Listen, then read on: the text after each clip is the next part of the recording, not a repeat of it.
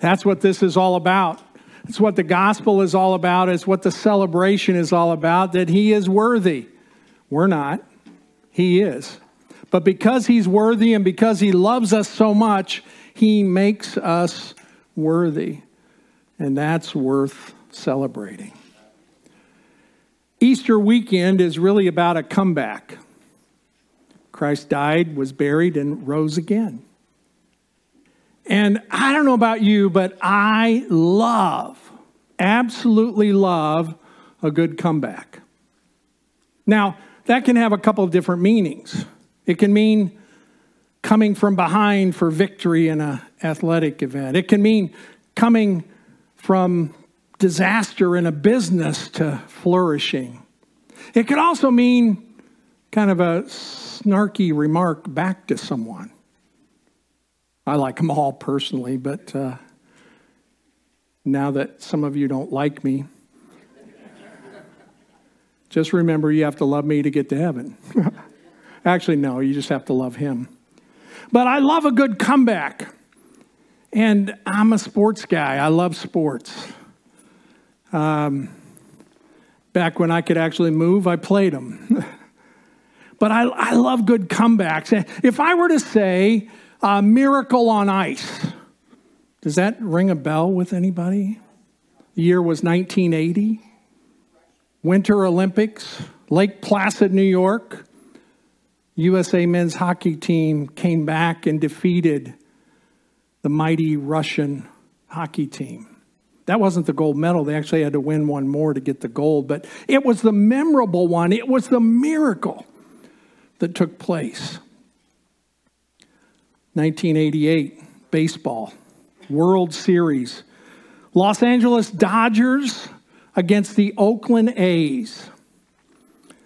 The A's were favored, and one of the Dodgers' best player, Kirk Gibson, had injured himself to where he could barely walk and could not run.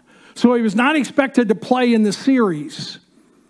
So the chances of the Dodgers winning seemed pretty slim. And in the first game of the World Series, Gibson, who couldn't play, went down out of the dugout into the clubhouse and started trying to warm up. And he sent word late in the game to his manager, Tommy Lasorda, and said, Tell Tommy I got one swing in me. If he needs somebody at some point, I got one swing in me.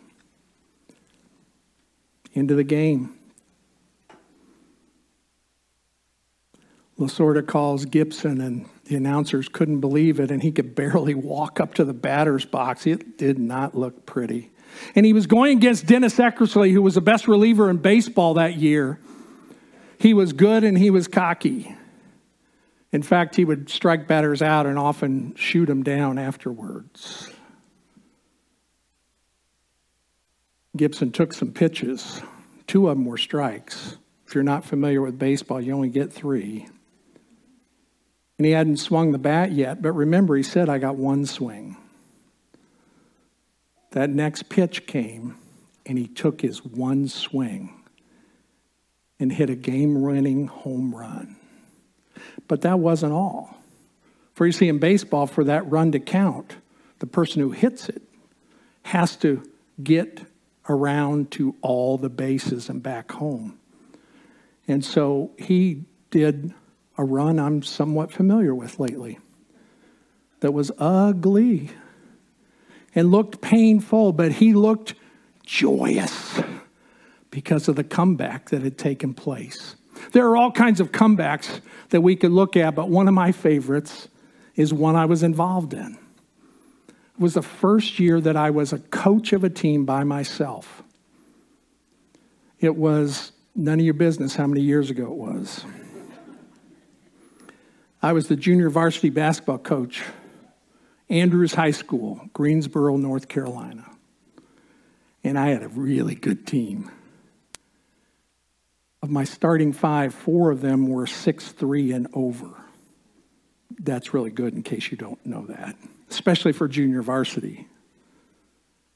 And I was so much enjoying preseason practice workouts. and was just smiling about how fun it was going to be to coach. And then a week before the first game, the varsity coach said, um, I'm going to take some of your guys because they're better than mine. I thought, eh, okay, it's going to take my big center. He said, These are the four I'm taking. There's only five starters. He took all of them that were six three and above, left me with a 5'10 center and two guys who had never played on a team before. We played our first game a week after that against one of the best teams in our conference. So we geared up and we talked about it and how we could still have a great season. And I gave them the old David and Goliath, you know, let's go get them speech. And we went out and got crushed. I mean, it was ugly. We got beat by, I don't remember how much. I just remember it was over 20 points. Here's the worst part the game's over, and I all of a sudden realized we play them again one week from tonight at their place. So we have to travel to get beat. So we worked that week, and I told them stuff I didn't believe, like you can do this, and um, tried to convince myself of it. And we got there, and I was just praying. I had told Jody when I left for the game, I said, I just hope we don't get beat as bad as we did the first time. Yeah, I know you, you're impressed, aren't you? We got out and we stayed in it. We were not down too bad at halftime. In the second half, we, we kept hanging in there. And my thing is, we hang in there long enough, something could happen. And sure enough, fourth quarter, we inched up a little closer and a little closer, and the guys started to believe. And we got within one, but the other team had the ball. They're bringing it down. We played good defense, got it away from them. I stood up, called timeout with just a few seconds left, and I'm like, this is just like on TV. I'm going to draw up this beautiful play. They're going to do it. It's going to go in, and I mean, they're going to carry me off. a guy can dream. We had time out. I grabbed the board, I drew up a play, went out. They ran the play. That was the most amazing thing. The second most amazing thing is it worked. It had two picks involved, and my point guard, his name was Chip, came off that second pick wide open. The pass came to him perfectly. He rose up. I can still see him on the right side. Rose up. The ball left his hand. I'm on the bench, and just like you see on TV, I was already, yes! Okay, scripture is Luke chapter 24. No, really, Luke chapter 24, the first 12 verses. Hey, that was already a comeback. Jesus died. That's not much to celebrate until we realize what came next. And that's where this picks up. He had already been beaten to within an inch of his life, already nailed to the cross, and died by one of the most cruel forms of death that any human has ever imagined. And those around him couldn't believe it. In fact, three words come to my mind when I get to this story right before Easter. The first word is the word dead because Jesus died. It wasn't, uh, he didn't just pass out and got revived in the cool of the tomb, he died. Dead their Savior, the one they were following. Some of them had given up their professions, working for the government or the family business and other things to follow Him for three years. And now He's dead. So their hopes and their dreams, what they thought might happen, was dead also. You know what that's like to have a dream die? The second word is the word devastated. I mean, because of what took place with God, it just devastated them. Because I'm sure they were asking what I would have been asking, which was, now what? I gave up everything for this and he's gone. Now what? What do we do at this point? Devastated. They thought he was going to become king and they had already been lobbying for certain positions in the kingdom. I told mom I was going to get this. Now what? They were devastated. And the third word is the word defeated. I mean, if your dreams die and you're devastated, you're defeated. And it did look hopeless. After all, he died. Did I say that? He died and he was buried. And then Easter Sunday came. Luke chapter 24 in the New Testament, going to read verses 1 through 12. I'm reading it in the English Standard Version. If you've got it on your phones, read it along in whatever version you have. But on the first day of the week at early dawn, they went to the tomb, taking the spices they had prepared, and they found the stone rolled away from the tomb. But when they went in, they did not find the body of the Lord Jesus. While they were perplexed about this, behold, two men stood by them in dazzling apparel. As they were frightened and bowed their faces to the ground, the men said to them, Why do you seek the living among the dead? He is not here, but has risen. Remember how he told you while he was still in Galilee that the Son of Man must be delivered into the hands of sinful men, be crucified, and on the third day rise. And then they remembered his words. Returning from the tomb, they told all these things to the eleven and to all the rest.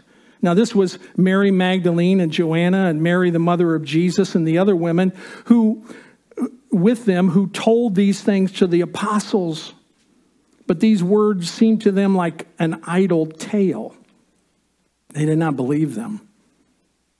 But Peter rose up, ran to the tomb, stooping and looking in. He saw the linen cloths by themselves, and he went home marveling at what had happened. Dead, devastated, defeated, and now marveling and probably still wondering. For you see, Jesus didn't stay dead. So if he wasn't dead now, that meant there was still hope. And if there's still hope, there's no reason to be devastated.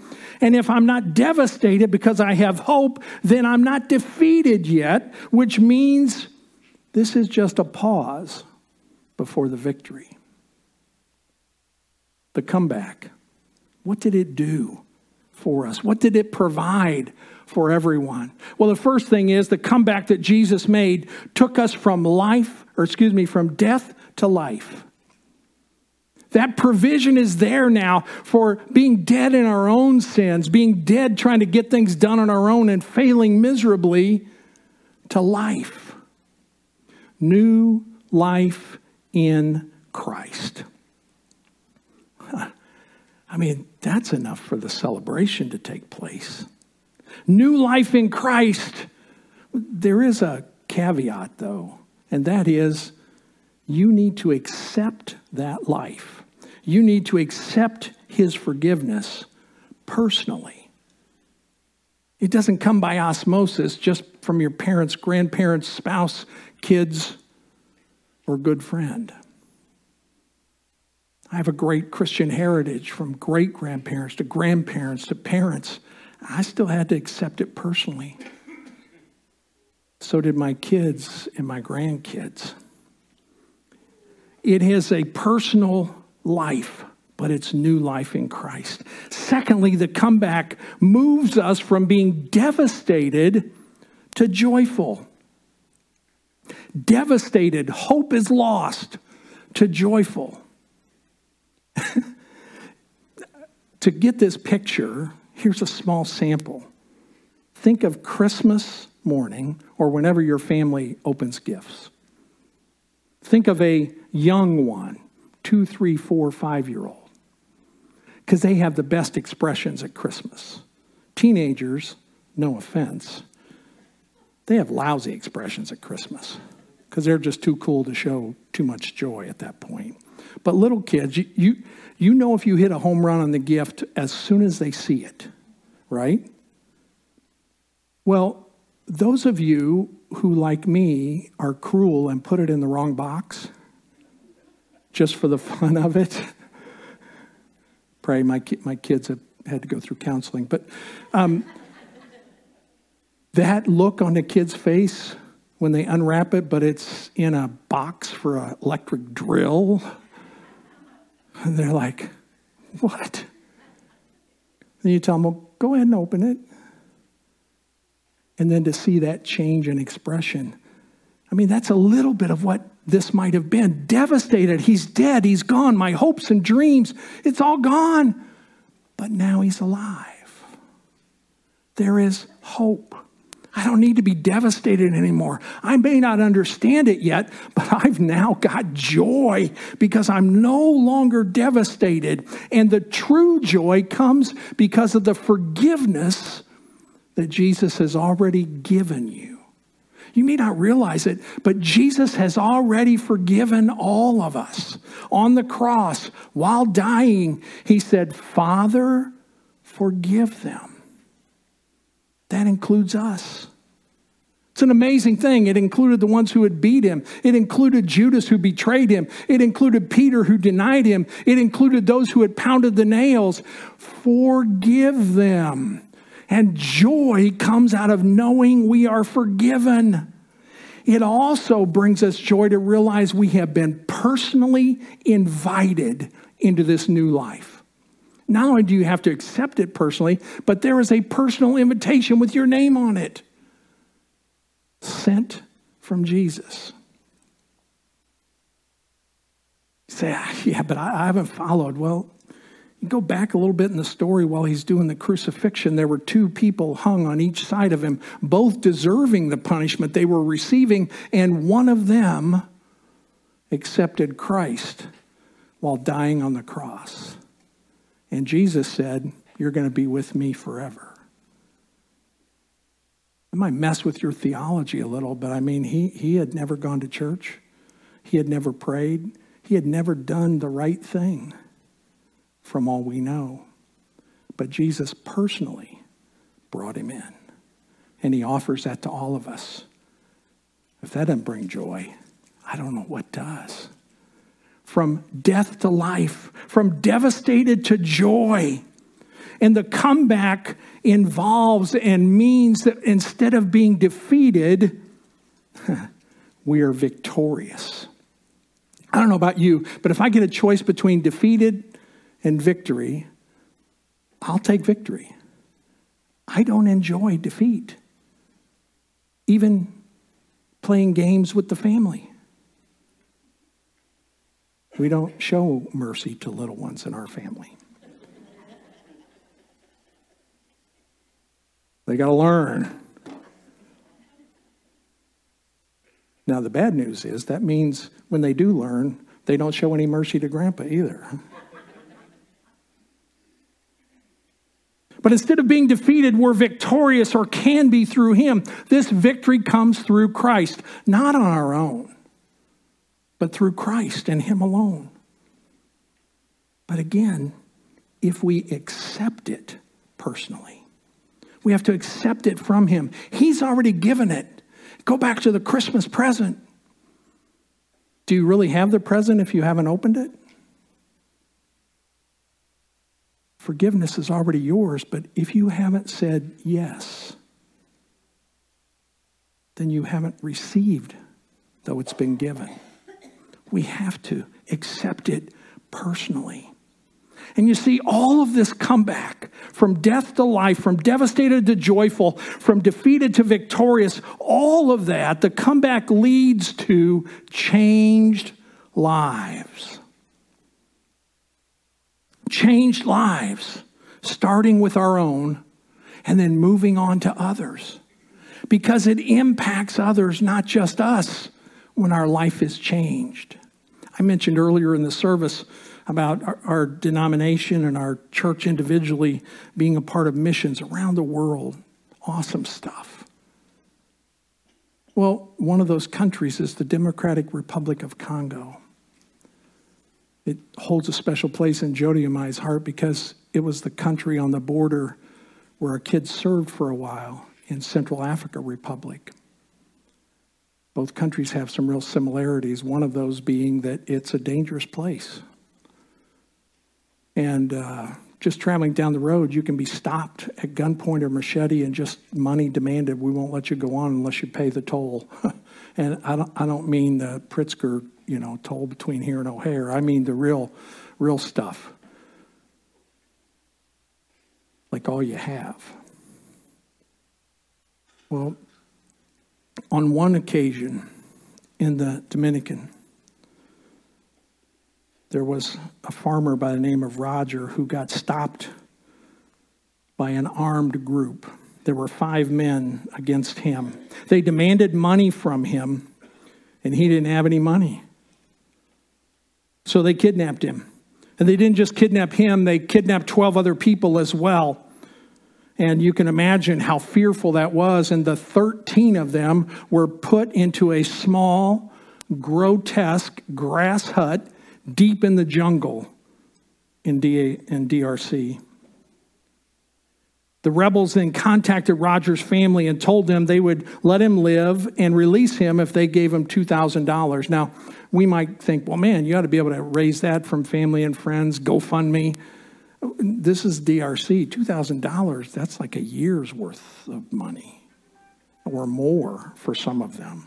His family didn't have the money. They were trying to raise it, borrow funds in hopes of seeing Roger again. And he explained we were in a desperate situation, thinking only about death. We were told every day, every day, if your relatives don't send the money, you will be killed tomorrow. Every day, wake up. If, your if your family doesn't send the money, we're going to kill you tomorrow. And imagine how that would wear on you. Days turned into weeks. And on day 20, the unimaginable happened. In the Dominican Republic, there was a Jesus film team. They take the film of depicting Jesus' life, death, and resurrection and go show it, and it's translated into languages. And team number 26, as they were known, they were unaware of the 13 who were in captivity. As it turned out, where God led them to go and show this film was very near that grass hut. And even more amazing, the rebels came and watched the film.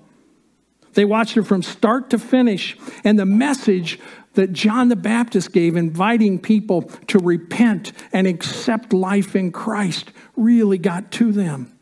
As soon as the film finished, the rebels went back to the grass hut, covered the victims' eyes with handkerchiefs, and took them to the main road and released them.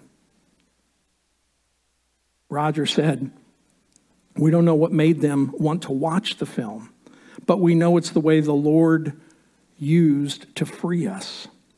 They said they heard the word of God and were convicted about their deeds, and they heard a voice telling them, Accept the Lord today, and you will be saved. By the way, that same voice is talking in here this morning. Before being kidnapped, Roger said he was a nominal Christian, attending church sporadically, lacking a real personal relationship with God. But he said, after that experience, it transformed him. He said, Now I know our Lord is in the saving business, that he can be trusted. My faith has grown. I'm ready to serve the Lord all the days of my life. How about you? Oh, you haven't been kidnapped. But the death, devastation, and defeat, we know because of the comeback, our words change. Our words change from dead, devastated, and defeated to life, joy, and victory. You remember the basketball game I was coaching? Chip. The play worked, the pass went to him. I was in victory stance, ready to be carried off the floor. And his shot was one of the prettiest I have ever seen the relief. I can still see it. I believe his jersey was 15. Not, I think that was right. And it went up and clanged off the rim, and we lost. Go. Thanks for taking us down, Pastor. I mean, that's not a comeback. Well, actually, it was. I mean, we, we got beat 20 some, and now, yeah, I'm not into moral victories either. But here's the message we lost that game. The opportunity was there, and we lost. The opportunity is here this morning for you. I don't want you to lose. I want you to accept for yourself. I can't do it for you, neither can those who invited you or are sitting near you. It's your choice. What will your choice be this morning? I'm going to ask you, with heads bowed and eyes closed, that if you're here this morning and go, man, Pastor, I need to come back. You may have been following Christ for a while, but you just need that encouragement and reminder of life, joy, victory. Or maybe you knew this story, but you've walked away from it. And this morning, you need to make the comeback, to turn back to Him and accept what you already know. Or maybe it's brand new. You haven't heard this before. But you're ready to take that first step. You don't have to understand it all to say yes, to take that next right step. If you're in one of those categories this morning, I want to be praying very specifically for you this morning and this week in particular. I'm just going to ask you, with your eyes still closed, without looking around at anybody else, if you're in that category of looking for a comeback, would you just raise your hand right now? God bless you, many of you. Just hold it there a second so that I can see. Thank you. God bless you. You can put them down. Jesus, you're awesome. Thank you for loving us the way you do. Thank you for the greatest comeback in history. For a comeback that's not dependent on a coach or a shooter, it's not dependent on the clock, but you've already won and you've given us the path to victory. Lord, I pray for those who need that encouragement and reminder. May they feel your presence right now. This week, may they be encouraged and have joy returned. Lord, I pray for those who they've heard this before, but they've just not turned back to you. I pray that right now, and especially these that have raised their hand, that they would turn to you and say, Yes, I'm coming back. And Lord, I pray for those who this is a, a new thing. I pray that if they're making that decision this morning, that they would really sense your joy at their decision. And Lord, there are probably some that are here this morning going, ah, I'm not sure yet. I pray, Lord, that this week you would just keep ministering to them through your Spirit. Give them the courage to talk to somebody about this or to ask some questions to me or to those sitting around them or someone else that they trust so that their comeback can be complete. Oh, Lord. Thank you for coming back for us. Thank you for being with us and going forward with us as we go from here. In Jesus' name, I plead these things. Amen.